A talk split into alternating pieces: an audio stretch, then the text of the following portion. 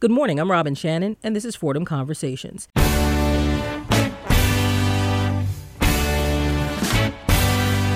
The internet is arguably one of the greatest tools for communication and gives the user the ability to communicate and connect with others, like something we've never seen before. But there's also a downside to being that connected, especially for kids who may not be aware of how their internet activity is going to affect them in the future. So, Fordham Law initiated and developed a first of its kind program for middle schoolers that show them how to navigate some of the privacy issues that teens face when they're online. In the studio with me is Cameron Russell, the executive director of Fordham Law School's Center for Law and Information Policy, also known as CLIP. Cameron is overseeing the privacy education program. Good morning. Hi, good morning. And joining me by phone is Joel Reidenberg, a professor at Fordham Law School and the founding director of Fordham Law School's Center for Law and Information Policy, which created the privacy education program. Joel is also a visiting professor at Princeton. Hi, Joel. Hi. So, Joel Cameron, who wants to uh, explain how the program was developed? We were very fortunate about two years ago to receive some funding through a court case uh, involving privacy. The judge uh, awarded a number of research institutes around the country some funding. And we brought on a fantastic uh, fellow, uh, Jordan Kovnat, to work with us and develop a program that we could run with law students as a public service in the information technology area. So we focused on privacy and, in particular, uh, thinking about how to help educate young teens how they should deal with privacy uh, when they're online. The program essentially evolved into a series of five lessons that could be taught by law students in middle school classes. Uh, we we were looking for something that would be focused uh, not on preaching to the kids, but really having the kids talk about different issues associated with how they use technologies online. We wanted to help them understand what the technologies were. So part of the the program involves a lot of show and tell on the technology, and have them you know, help educate each other. Uh, how did you find the students? Well, once we had the curriculum uh, developed and we spent uh, a fair amount of time working through what are the kinds of issues that are important for middle schoolers to understand, then we found a middle school uh, close to our campus in Manhattan to partner with Fordham, and they agreed that we could pilot the program in their seventh grade class and we very easily found a, a, group of Fordham Law students who were excited to be able to do something in the in the community.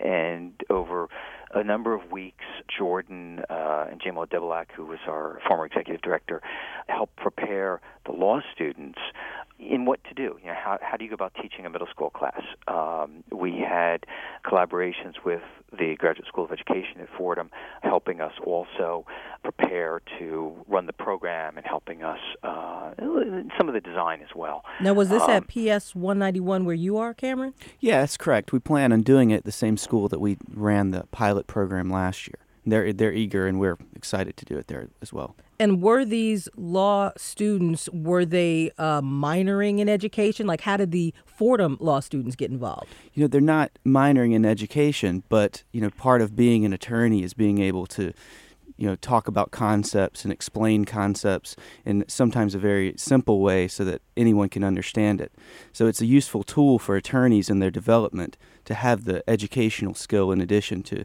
the traditional doctrinal things that you would learn in you know, for, say first year of law school okay we also at fordham law school have a very strong tradition of public service and it's part of the school's motto in the service of others so when we solicited uh, among the student body, we very quickly uh, were able to put together a team of law students who were uh, interested in doing a service project. About how many students, uh, Fordham Law students, did you have? We had five. We wanted to, uh, we, we kept it at a small number so that we could run it effectively as the pilot. And how many students, uh, middle school students, were involved in the project? Approximately 30, I would say. So, how did you divide up the, the Fordham Law students with the middle schoolers? we ran it with two sections. The seventh grade had two sections in PS 191. So we had two students in one of the classes and three students in the other class. And I think they rotated which one of the class got three and which one got two. Give me a picture. I'm trying to paint a picture. So I see a, a classroom. I see 30 kids, you know, sitting at their desks. The teacher in the front, maybe, you know, the Fordham Law students kind of standing in the back by the chalkboard. So paint a picture of me how this whole process, what does it look like? Sure. So the law students, I wouldn't put them in the back; they were in the front with the uh, PowerPoint slides. Okay. Show, okay. Showing a little bit. So here'd be an example. One of the sessions is on passwords, and we would, you know, sh- show login screen, for example, and then have the students talk to each other about what's a password, why do you have it, what's a good password, you know, what are the characteristics of a good password. Some of the kids know, some of the kids don't know. The law students would largely ask a lot of questions. So they would ask, for example, do you share your password with other people? Why would you share your password? Well, what happens if the friend you shared it with is no longer your friend? What were some of the So- answers you got? I'm interested in that. Oh, we got all sorts of things. You know, lots of concern. These were, you know, 12, 13 year olds. So they've thought about some of the questions that, gee, it's good to share your password. You know, you've got your best friend, they really want your password, you're going to share it. And they haven't necessarily thought about what happens when they're not as good friends. And you say, well, what do you do? How do you how do you decline? You know, what would you tell a friend if your friend wants the password? What would you tell them uh, to say, you know, you're not really comfortable giving it to them? And Cameron, these are some of your students, correct? That's correct. Yeah, and, and in middle school, of course, you have a lot of BFFs. You have a lot of best friends forever. So it's it's hard to imagine that it might not be a BFF um, all the time. So we we tried to give some type of um, options as to what you know tactful answers you could you could provide to your friend that may not you know anger them or, or make them you know stray away from being your friend your BFF, um, but still be able to protect your privacy in some way. Like what? Give me an example. One of the things that we asked, for instance, was your parents tell you that you can sign up for Facebook, but say that you have to give your parent your password so that they can see what you do. And we ask the student if they're you know if they're 12, they need parental consent to legally be on Facebook. So we ask them, you know, would you agree to it? Do you want the Facebook account with your parents being able to look over your shoulder, or would you prefer not to have the Facebook account? And then you ask them, well, if you do that, does it affect what you post and who you friend, knowing that someone else can see the account? So we lead into it with a series of questions that we think are going to actually be real scenarios. Did any of them say, "Well, I just have two, one for my parent and one that is for my friends"? I won't reveal the secrets of the Okay. guilty. okay.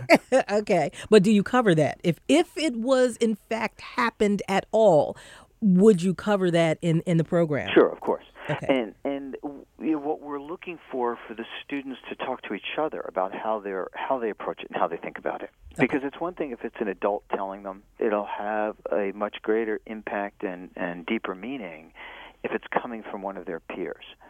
And these kids, you'd be very surprised at how sophisticated some of the 12 and 13 year olds are on computer use and the implications of what they're doing. So, in what way would you say are kids more vulnerable, maybe, than other types of users? they're probably more vulnerable in that their perspective is much narrower than other users. So while they're going to be aware of certain immediate issues based on their personal experience or their friends' personal experience, the scope of that experience is far limited simply because they've been engaged in online activity for a shorter period of time. 53% of, of young teens are putting their email addresses online. 20% are putting their cell phone numbers online. And a third are connecting online to people they've never met. And I think in many instances they're just not fully cognizant of what that might mean.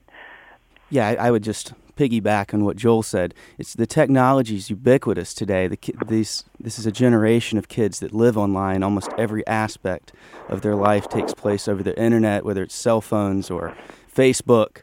But it has some type of online presence, and they may be familiar with with that the technologies exist, but may not understand exactly how the technologies work and what they're capable of doing on the back end. So if they're making a conscious decision to be online, they should. We think it's important to increase the awareness of what the potential ramifications could be by in putting posting something on Facebook or, you know, recording something on you know some type of online.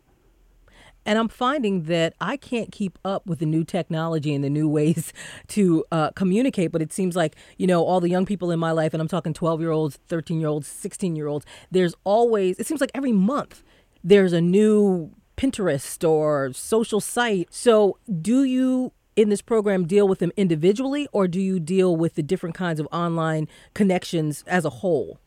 Well, we use specific existing things like Facebook and, and that type of thing to demonstrate a larger concept because the technology is going to continuously evolve. There's no way that we could ever you know, update the materials and, and address the latest technologies. But uh, we do use specific examples. For Facebook, you know, you can post this thing on your wall, but what if it's a friend of a friend? Then that person may be able to see it. And what if you don't want that person to see it? What steps can you take? to limit the number of people that can see what you posted. Just practical things like that that may have to do with one particular available. I used Facebook as an example, but you know, five years from now there'll be something in addition to Facebook. But we use those types of um, existing things to demonstrate larger concepts. It's also about privacy literacy skills, in that we have examples. We go through, for example, mobile phones and GPS tracking, why it's done, why it might be useful.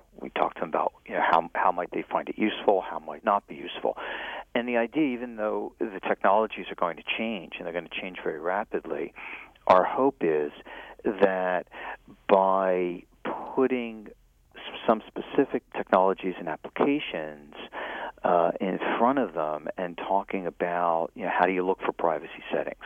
The kids will recognize that as they're using new tools, they're using new technologies, they should be thinking, okay, I better search and figure out what this means for my privacy. I better take a look under the hood and see how I can configure the privacy settings that's a skill more than a, a specific knowledge of a technology that will be different in three months' time. So it's really a way for them to police themselves, not just in online activity, but in any activity that they do. It's honing their thinking skills in the context of privacy and technology.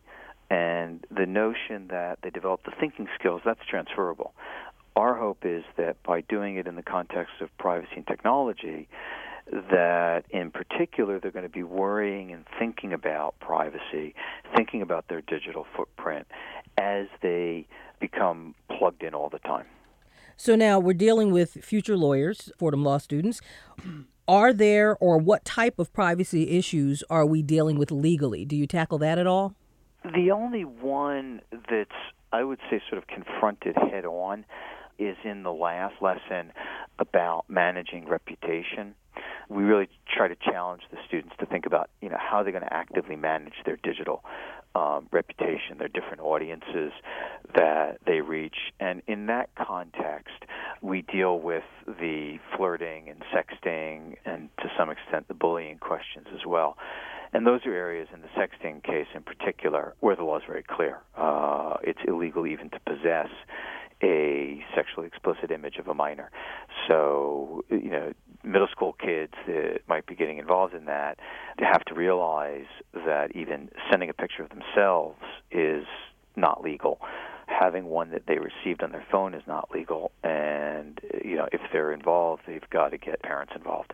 Now, Cameron, you deal with the students at the school that you are at. Mm-hmm. What are some of their reaction when they're hearing why they shouldn't send explicit pictures of themselves? Are they surprised? Are they like, I would never do that? I think yeah they, they come into it with the idea that they have all a really good handle on what they're doing and the technology. So we may start out with a question like who has a cell phone? Everybody raises their hand. Well, who understands how the cell phone knows exactly where you are all the time? Maybe demonstrate there's a little more to learn about it. So I think they come in eager, you know, because it's so applicable to almost every facet of their lives, especially once they see that there are areas where they may not have a complete handle on what's happening. Now you said there were five lessons. We talked a little bit about the privacy at uh, of number 5, but let's 1 through 4. The first lesson is just a general overview and, you know, an introduction to privacy, introduction to the topic. So, you know, it's introducing the topic of privacy, but also kind of discussing its importance and laying the groundwork for the future lessons. The second lesson is on passwords and behavioral ads. certain passwords and, and sharing it with a friend and that type of thing. But also in the behavioral ads, you know, how does the computer know and create targeted ads that cater just to you? Okay, yeah, I didn't even know what a behavioral ad was. Well, how is that now that we're talking about it? They 'Cause drop. I'm wondering why they keep trying to sell me shoes, you know, on my Facebook page. Well, believe it or not, the computer knows more than you think it does. Um, you may have heard of a cookie. So you visit a website, the cookie says, hey, you've been here before, and remember certain information about you and what websites you can visit subsequent to you visiting that particular website where it drops that cookie. So you're leaving like a footprint of where you've been. Yes. Okay. Did you want to say something, Joel? There are various tracking technologies that are built into the internet that companies then use to profile individual users in order to sell advertising to those users based on things that the advertisers think the users will be interested in. Okay. Um, so if somebody is visiting a series of websites that sell shoes, the next couple of days, that person is likely to see lots of shoe advertising on everything they do on the internet. So I need to stop going on the internet for shoes then.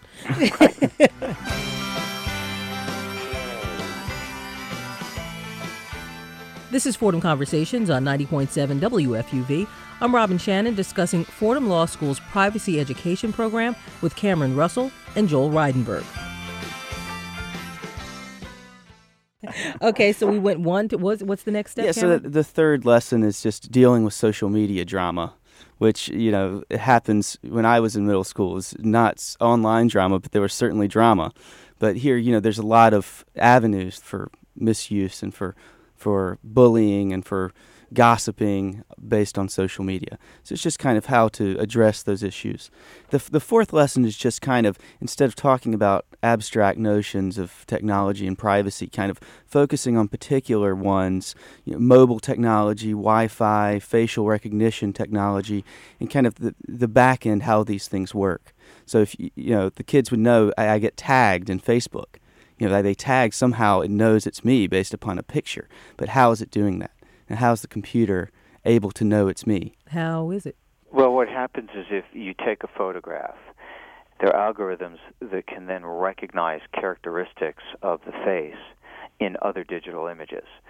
And it will then be able to identify individuals in those other pictures. So, this is how when you go online, different sites will suggest, is this so and so? Well, how, how do they know to suggest it? They know because you or someone else may have tagged the person, so they have a identified version, and then through the algorithms, they can predict that this unidentified person is the same individual. Can I ask ultimately, and I don't know if we have the answer to this, ultimately, why are we being tracked like that? Not just students, not just middle schoolers, in general. Why would a computer or a computer company or why would they want to know that outside of Well- selling me shoes? Well, it's a, it's a very profitable industry, for one thing. Um, you know, being able to target an ad to a particular group circumvents the loss of sales you would have if you targeted a bigger group who may not have the same targeted interest on whatever the product or service is. Yeah, let me just add that I mean, the, you have the advertising side, which right now is the economic model for many services online, in that um, we pay with our personal information rather than with cash for different services online. But many of the things we do necessitate the tracking. So your cell phone won't work unless your cell phone can geolocate you because the phone company needs to know where to send the transmission signal for you to be able to receive it. So it's a necessity that your cell phone geolocates you. There are other services where the geolocation is clearly part of the service. So if you use a navigation uh, function on your smartphone, the map company needs to know where you are because it tends to be uh, evolving in real time. So there's services that necessitate the tracking for them to function, and then there is the economic model uh, that's paying for some services that is built on paying for the service with your privacy. And so you're telling the students, hey, you know, uh, this is you're, you're actually being tracked here, and how do they handle it? How would you tell them to handle that? Or do well, you? we're not instructing them that this is what you should or shouldn't do. Mhm. What what we're really doing is having them recognize that these are things they need to think about. They need to decide. They may need to consult with their parents. So, for example, sharing location on their on their mobile phones. There are sh- app sharing functions that would let the parents know where they are. These are you know 12, 13 year olds, so the parents may want that uh, geolocation feature activated. Uh, but they may not want it for uh, other functions. They may not want to have photographs taken from their cell phone geotagged, and that's the sort of thing that we really want them to recognize. It's it's there. It's possible. Be sure you check it out. Are there any security or privacy risks with that? Yeah, there. I mean, of course, there are practical privacy risks. You know, for example, if you know if the location of of this middle school student is publicly available, you know whether or not that's you know, intentional because it's a default setting on whatever the technology is, then maybe you know someone else could find out. Well, this is the way they go to school. This is their route to school, or this is their route home from school. So there there are some you know some practical dangers involved in that. So, do you actually show them how to, I don't know, turn the GPS off or when they should use it or when they shouldn't? Is that part of the training or no? Sure, we, we show them, you know, where you should be looking for these features and functions. It'll change, you know, one one phone the way to do it on one phone is different from another phone. But the notion is we'll give them illustrations and say, "Hey, you can find you got to look in the settings. You can find it here." And it's maybe phone specific, it may be different in another year, but the point is that they should recognize they ought to be looking for it, looking out for it. And you said the fifth lesson dealt mostly with? Reputation yeah just just managing the digital footprint and kind of it's a it's a permanent if you delete it from your facebook wall you delete the tweet doesn't mean it's deleted permanently forever. You know it's uh, you know it exists it exists somewhere. And so are they surprised by that? Because i was. Yeah i think there is some surprises to that yeah so the curriculum also looks in the context of reputation to help the kids understand their different audiences. So the audience of a text message you send may be different from the audience uh, of a Facebook or an Instagram posting that you make, and the circulation of those messages and recirculation uh, depends on the audience and, and the technology. So we have them talk a little bit about that, think about that. What surprised you most about what you had an opportunity to learn from the students when you were talking to them? Probably the fact that there was clearly a group of students who had a much more sophisticated understanding of the technology than I would have expected for, for seventh grade they were thinking more about privacy than I also anticipated. Cameron, you want to try? Unfortunately, I wasn't involved in last semester's pilot program. Um, I'm, you know, heading up this year's. When you come out on the other end, Cameron, what are you hoping that they take away from it? Well, again, you know, the the technology is everywhere, and it's such a prevalent part of their lives. You know, I'm hoping that they have you know fundamental understanding of of the technology, so that they can make a choice. You know, privacy is an individual choice. There's no right or wrong answer as to what privacy means. So, just giving them the tools to be able to make their own individual choice eventually, in, in conjunction with their parents. Are there any laws available that, that parents, grandparents can use if their child's information happens to get out there and they don't know uh, what to do about it? You know, if you take a picture or a tweet and you say, oh man, you know what, Johnny, Karen, you really shouldn't have done that. Here's some action that I think I need to take as a parent to rectify this. Sure, there's some things that parents can do. We, I mean, this is not something that we really that we focused on in the curriculum because we were looking to educate the uh, the middle school students. Mm-hmm. Um, but as a parent, if there's a photo that a student took, uh, that their child took, that that they shouldn't have taken, and is now circulating, there are legal rights to request websites to remove the photo from the website. It's called the the Digital Millennium Copyright Act because the photograph, the copyright in the photograph, would be owned by the uh, photographer. So it's a copyright action. If it involves sexting and it's an underage student, then law enforcement can be brought in for assistance. If the situation involves bullying, we see that there are increasing possibilities for law enforcement to act. And if it's involving identity theft, so another child is masquerading uh, as someone else, there are identity theft statutes uh, that that can be invoked. If nasty defamatory things are said about uh, a student online, it begins to permeate to various venues. There are normal defamation uh, rules that would apply. Uh, the legal rights approach, though, can be very difficult for parents because if it's not a law enforcement matter, the cost to try to litigate one of these cases is expensive, and the parent has to also worry about the impact on the child in pursuing the legal case because it can be very stressful. But certainly, if a child has remorse over things that he or she has put up online and it's being taken in a very harmful negative direction, absolutely the parents should be getting involved. So at the end of lesson five, is there sort of a graduation of some sort?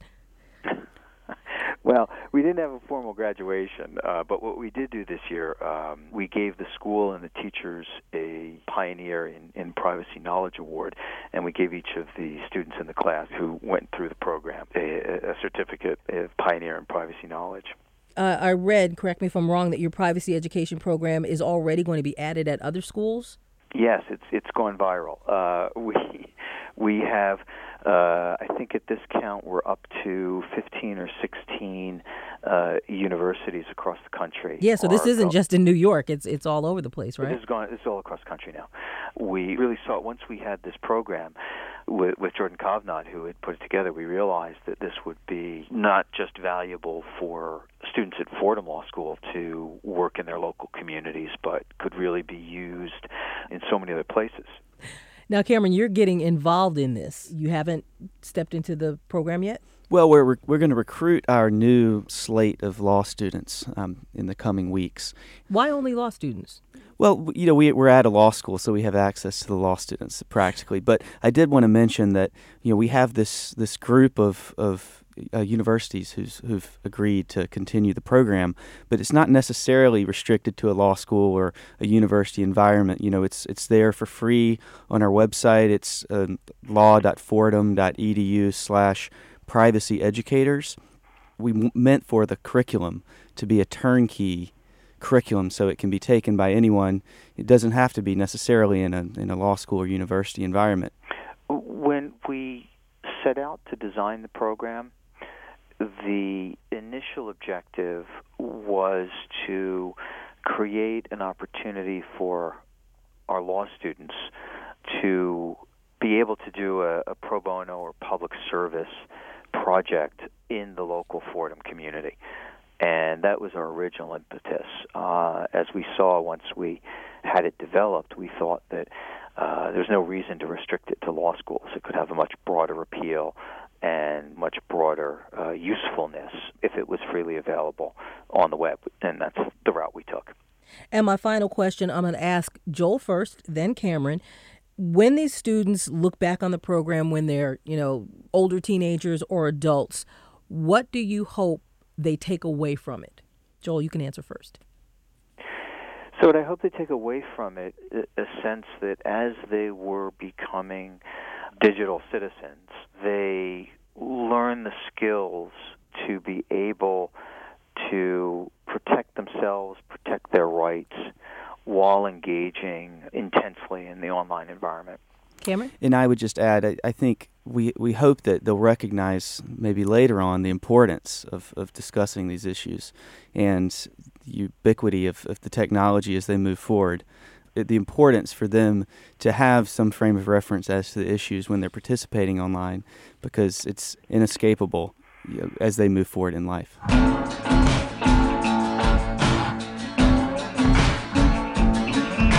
I'd like to thank Joel Reidenberg, a professor at Fordham Law School and the founding director of Fordham Law School's Center for Law and Information Policy, which created the privacy education program. I'd also like to thank Cameron Russell, the executive director of Fordham Law School's Center for Law and Information Policy, also known as CLIP. And a special thanks to my producer, Alan Canlick. You can hear Fordham Conversations every Saturday at 7 a.m. You can also friend us on Facebook, follow us on Twitter, and catch up on past shows with our weekly podcast. Stay with us. George Bodarky and Cityscaper next on WFUV. For Fordham Conversations, I'm Robin Shannon.